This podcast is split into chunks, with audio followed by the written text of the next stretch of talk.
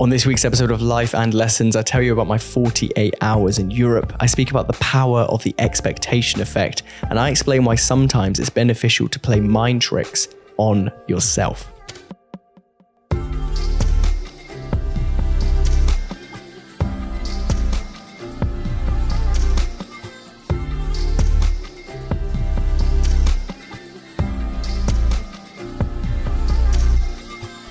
Hey, what is going on? Welcome to this episode number 136 of Life and Lessons. I'm Sean Spooner, and if you're new here, here's what you need to know. This podcast is a place where I tell the story of growing a business, of growing as a person, and of taking on some fairly unusual challenges, sometimes on my own and sometimes joined by the most interesting people I know. The only thing that's guaranteed with this podcast is that every time you press play, you're going to learn something new. And yet again, this is becoming common, isn't it? I need to begin with an apology. It is, of course, Sunday right now. If you're listening to this just after it came out, this typically comes out on a Friday morning. It's Sunday night. I have been abroad, which means that there was just no feasible way for me to be able to squeeze this in. Um, the first half of this week was busy in the office, and although I knew that it was going to be very difficult to find the time to record it in the second half of the week, um, the time just didn't exist in the first half of the week to get this done because I was trying to squeeze an entire week's worth of patter work into a few days before I headed off on a little 48 hour trip to Europe, which is where I've been. Um, so on Thursday, Thursday, yep, had to think there. Me and Chloe went to uh, Germany. And then from Germany on the Friday, we went to Switzerland, saw Ed Sheeran on the Friday night in Zurich, and then got a train back to Germany on the Saturday. I'm having to think here. It's been a long week. Um, and then landed back at Stansted last night at around 8 p.m. Um, and then, to be honest, today at half to recharge my social batteries because it's been a busy few weeks, and half just because I think that that Europe trip left me incredibly sleep deprived. I have literally done nothing. Um, I did maybe two hours worth of work this afternoon, but I was in bed until 1 p.m., not even sleeping. I woke up at nine because um, next door very helpfully had a domestic, it sounds like, um, in the new house here in Rothwell, where the walls aren't all that thick. Um, so that woke me up. Couldn't really get back to sleep after that, but stayed in bed until like 1 p.m. Got up, went to Aldi, did my weekly food shop, did a little bit of work and then this evening or this afternoon this evening again i've just really not done anything um just trying to to get some energy back but europe was fun um we went in germany to a little town city i'm not sure what it is called baden baden or baden baden i think it's baden baden which i didn't even know existed until we went um and the reason we flew there rather than directly to Zurich is just it was much cheaper. Um, Chloe did a wicked job of planning that whole trip, making it very cost effective, and also in a way, kind of making it more exciting, right? Um, flying from Stansted to Zurich and then back to Stansted allows you to see one city, flying via Germany and then getting a three hour, fairly nice train across the border allows you to see two countries. Um, and on those trains, I got a little bit of work done as well. So that was nice. Um, Germany was very uneventful. Um, it is the first time I've ever been abroad in a place that isn't like a tourist town or a tourist city. Um, and so I'll be honest, I speak zero other languages, even nearly, right? I started Duolingo again on French recently. Um, and I can say like a couple of words in French, like maybe 10 words, couldn't string together a sentence, but I don't know any German at all, period. Like none at all, right? and we were in an area of Germany that is just like a normal town or city. Like there's some shops and there is a, a little shopping center and some restaurants and nobody there. Understandably, I don't say this to discredit them. Like they're in their own country doing their own thing, nothing to do with me. But nobody there spoke English, and so that was interesting and a challenge because everything from um, ordering food to trying to work out how to use the bus ticket machine at the train station, sorry, the, the airport rather. Um, it was all just a bit confusing and a bit difficult, but it made it more interesting, right? It makes me really admire people who, like what my brother did a few years ago, actually, when he went to travel Asia and had to really live in, um, you know, towns where people spoke their own language and having to kind of work around that. I've never had to do that. And I'm not suggesting that some random town in Germany is like an exotic trip that, oh, I'm so cultured now. I've been to a non tourist area. I just mean that it opened my eyes to, um, A, how incredible it is that people in these tourist hotspots around the world can speak so many languages and they can do it so fluently. Uh, but B, also that I should probably, before I travel abroad next time, learn at least a few words, right? How to say hello and thank you and please and do you speak English? And also understand what the word for no is so that when they say no, I can be like, okay, thanks. Um, but yeah, first night in Germany was cool. Went to a little all you can eat buffet place, which was decent. Uh, then went to a hotel which was literally on the platform of the train station in Baden, Baden, Baden, Baden. I don't know how you say it. That place, right? Um, and I did not get any sleep, but I can tell you the exact movements down to the minute of all of the trains in Germany because it seems like overnight, every single passenger and freight train in the whole country of Germany must have whizzed through that platform and it was so incredibly loud. But the room was very hot as well, so we couldn't have the window shut. So the window was open, and all the trains were whizzing past, literally on the platform where the hotel was. And so after a a previous night of basically no sleep before we left for Germany, or before I left for Germany, I don't know how Chloe slept. I'm sure she was all right. Um, the Thursday, I also got fuck all sleep. Um, and then we were up again at like half past six in the morning on the Friday to get the train to Zurich, uh, jumped on the train. European trains are always very uh, impressive, aren't they? They're relatively on time, although I think this one was a few minutes late. They're clean, they're efficient, they have good staff. Um, they are just good trains. Uh, so jumped on there, not realizing that there is a like federal law mandate in Germany that if you're on a train, you must wear a face mask, and it has to be like a specific type of face mask as well. Um, so we got on the train and we're like, oh shit, that's not ideal. But the man came along and asked for the tickets a few minutes into the journey and then said that we could go to the like catering cart to buy some masks. And so that we did. Um, and that was all good. But it was weird being back somewhere where there are public transport uh, mandates on face coverings. Because, of course, here in the UK, we haven't had that for. Um, what are we on? Like 15, 16 months, like a long time, right? I actually can't remember specifically the last time I wore a face mask other than when I've been in like hospital when I had the bloody infected elbow and stuff. And so, yeah, it was, it was weird, but it was good. We got to Zurich. there is nothing to do in Zurich. I mean, I'm willing to be corrected.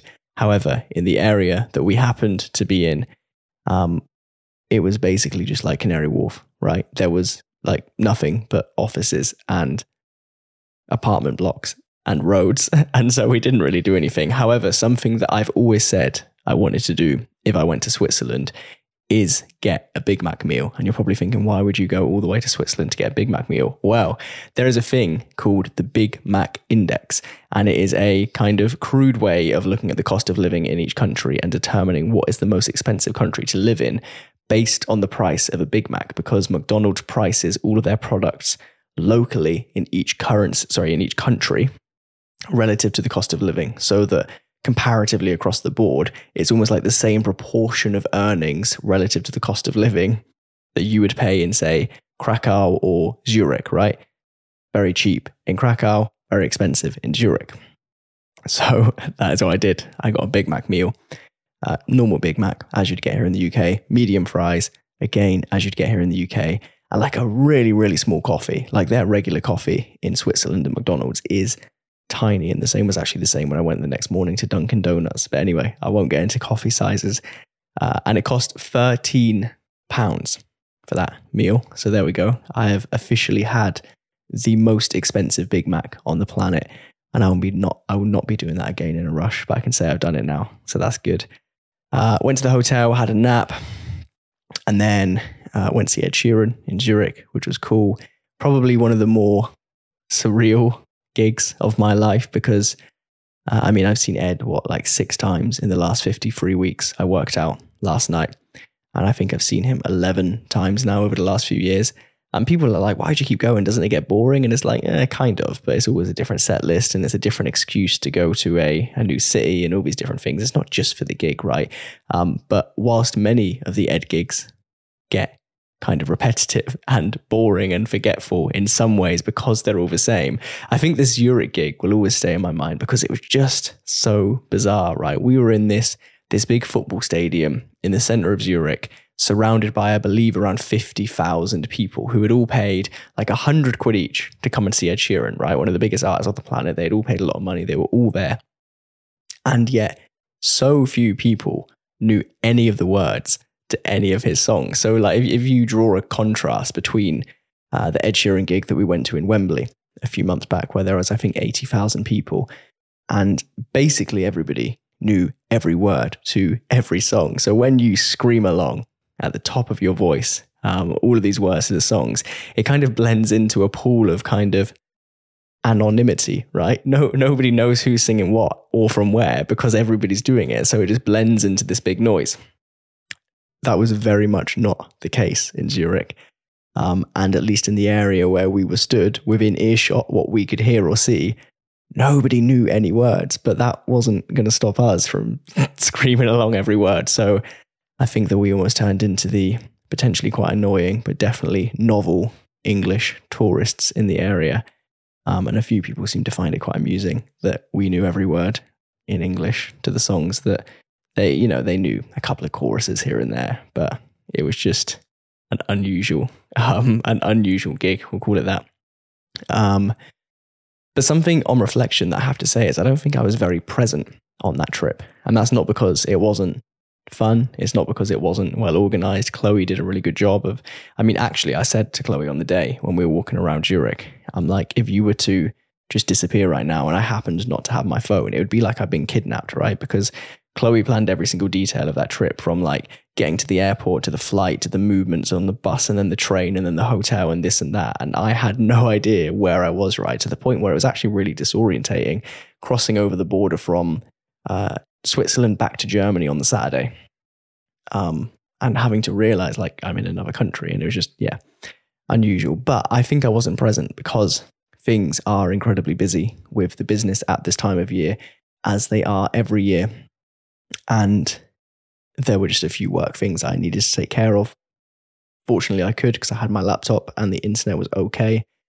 Um, but I don't really remember much from that trip.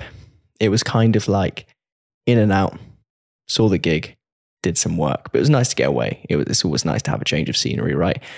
Um, it just makes me, I think, more conscious of better planning kind of capacity and workload around future trips to make sure that even if I need to jump on something, right? There were a couple of reactive things I had to do work wise on that trip. That's fine. But the stuff that I knew was in the pipeline, um, almost allowing myself to just be like, fuck it, these two days here, these four days here, like their annual leave, I will make sure that everything's taken care of before the fact. I'll make sure that people know I'm not available and kind of go from there. Now, I don't see that on the horizon this year because I don't think I'm going anywhere other than Dublin, which will be after basically all work stops for the year.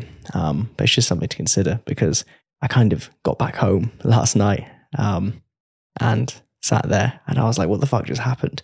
That was literally like a blur of, you know, drive, flight, bus, train, train, bus, flight, drive, home. And I'm like, I really don't know what just happened. So, yeah, interesting. Um, on the topic of Dublin, uh, although I took a few days off tracking all of my habits for this trip away because I knew that they just weren't going to get done. It's just not the right environment for it. Uh, I'm still very much on this 100 days to Dublin hype that I believe I spoke about a couple of weeks ago. Um, the idea that uh, when I began tracking these habits in this new spreadsheet, it was almost exactly 100 days until I go away to Dublin. Uh, and as I've been saying all year, because I did it last year, that that kind of end point of the year going to Dublin, planning next year, reviewing this year, kind of zooming out, looking at life in in broader strokes. That is all um, kind of the end point. This is the word I'm looking for, I guess. Um, and so doing the best I can in all areas of life for the 100 days leading up to that to make sure that I actually squeeze the most out of this year that I possibly can and to make sure that uh, I'm leaving as little as possible on the table when I know that this deadline is approaching. Um, it's cool. Uh, Metro kindly included me in a piece on this idea that I've been speaking about a lot recently that you should treat September like January. Now, I won't go into it too much because a couple of weeks ago, you can go back to the episode before Natasha Tatarin and listen to it where I spoke about it in some detail. But essentially, the idea that January as a time of year for a bunch of reasons is a really terrible time to build new habits, to try and be a new person, to stick to things, to have discipline. Whereas September, because not a lot happens between September and December, because it's a bit colder outside, because it gets darker earlier, because of all these things that I spoke about, um, September, I believe, is a much better time of year. And it doesn't need to be the 1st of September, right? If you're listening to this now, or if you're listening to this in a few weeks and it's like the 4th of October, that's still fine. I just mean that beginning your New Year's resolutions early, or reviewing your goals, or moving towards the things that you've set yourself for this year now, rather than delaying it for another 80, another 90 days until the new year, and then giving up six days in because it's difficult. That's a really good idea, I think. Um, and so it was cool for the Metro to include me in that piece. Um, I didn't even know it went live, to be honest. Uh, I saw it on the Monday, like three days after it went live, um, which is funny because it's not every day that you get coverage in a national newspaper and don't notice. Uh, so that was cool.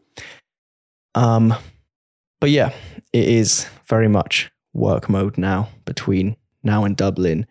Uh, the business is going to be incredibly busy between now and the end of Christmas, as it always is, probably more so this year, actually. Uh, I touched on this a few weeks ago, but we've actually had a really good few weeks and months when it comes to onboarding and closing new clients. We're working with some exciting brands, um, but there's just a lot to do. I don't have that many social plans between now and the end of the year. A couple of gigs here and there, a couple of trips here and there.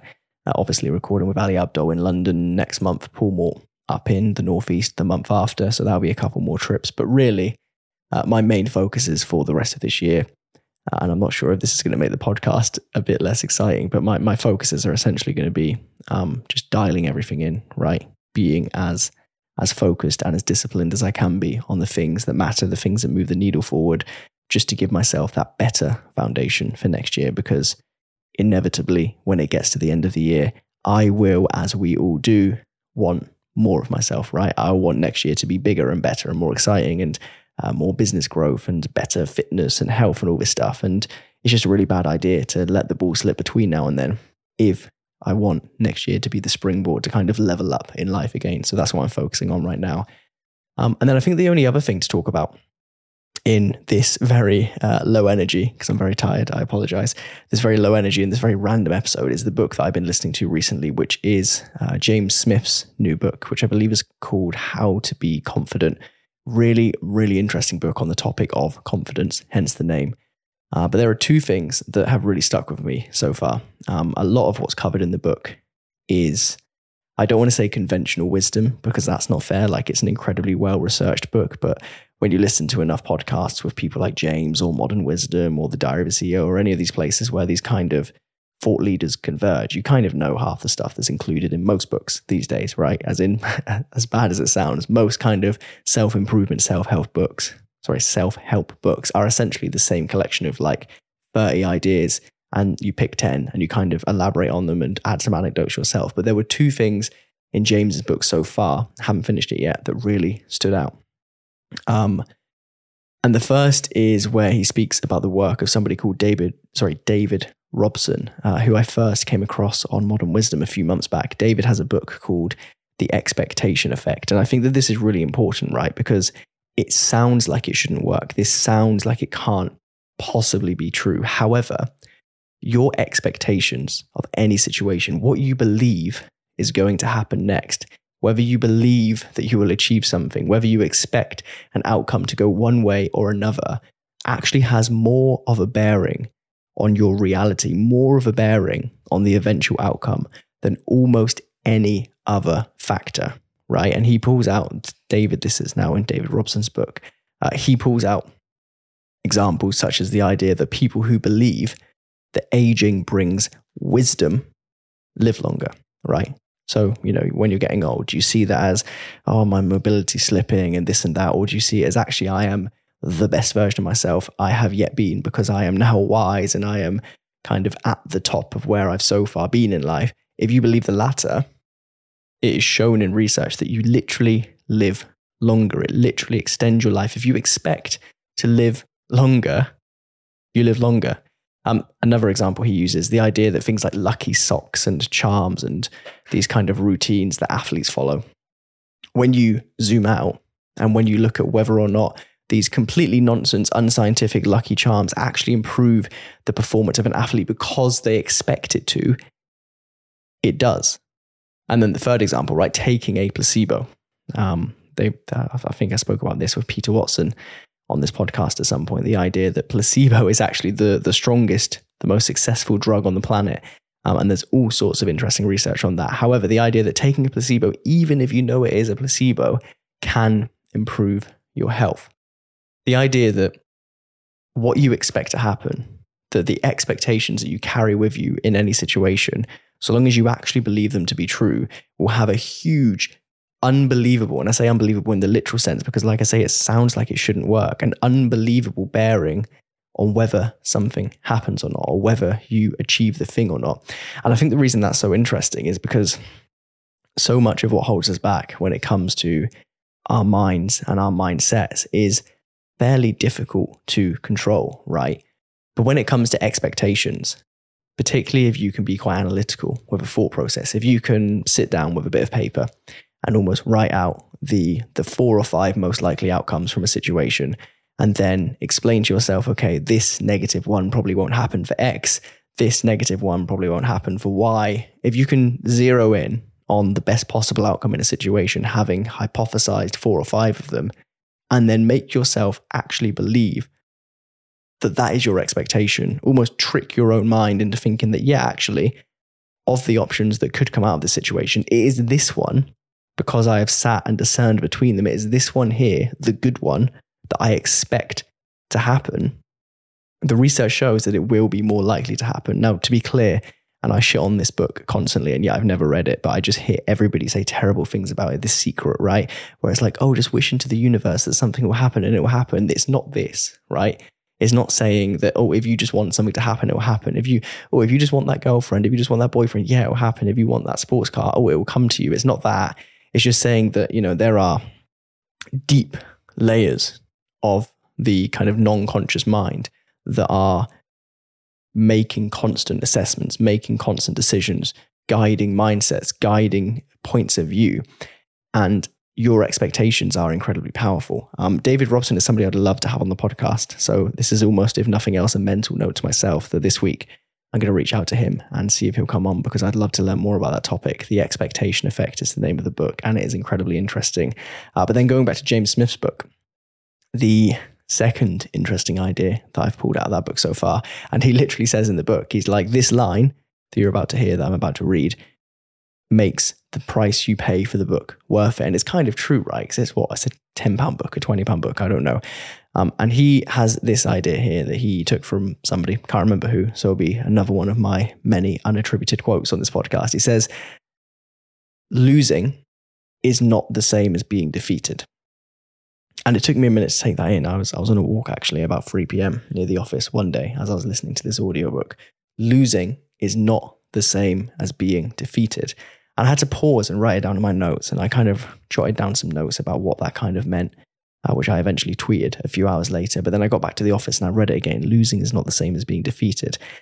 And it's really interesting because this, again, in some ways, although James's book isn't about playing mind tricks on yourself, is another mind trick, right? Because the the the finish line, the the the success criteria of almost any situation in life is actually just made up in your head, right?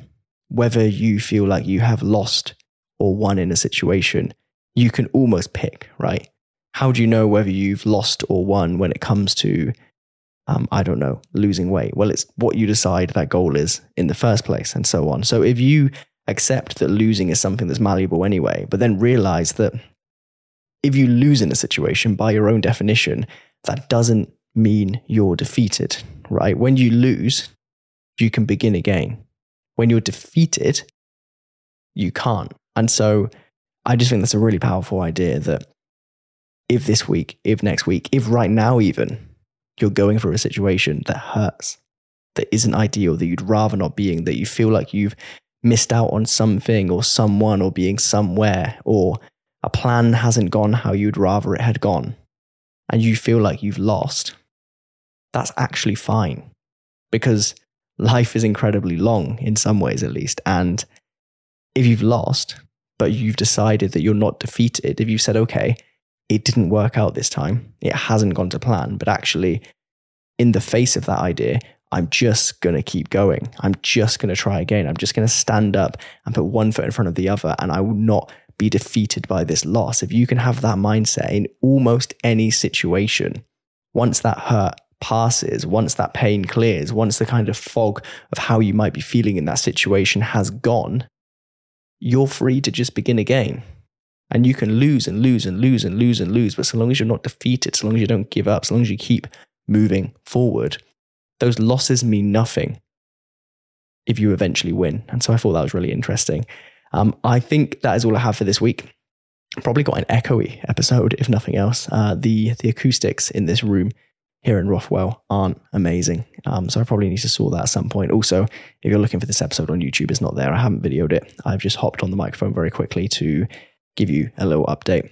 Um, there will be no guest next week, I don't think, mainly because I haven't booked any guests for weeks. Um, I've just been busy. I've been a little bit lax on that front.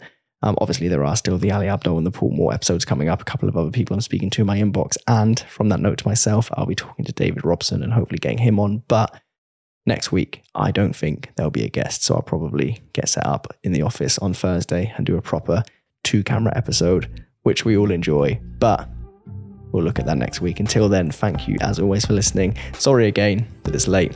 And I'll see you back here this time next week for episode number 137 of Life and Lessons. See you then.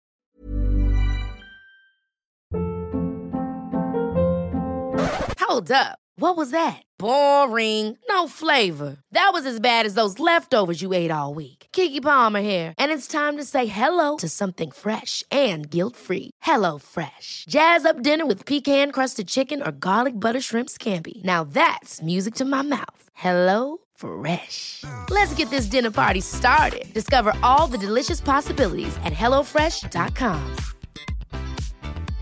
Imagine the softest sheets you've ever felt. Now imagine them getting even softer over time. That's what you'll feel with Boll and Branch's organic cotton sheets. In a recent customer survey, 96% replied that Boll and Branch sheets get softer with every wash. Start getting your best night's sleep in these sheets that get softer and softer for years to come. Try their sheets with a 30-night guarantee. Plus, get 15% off your first order at bollandbranch.com. Code BUTTERY. Exclusions apply. See site for details.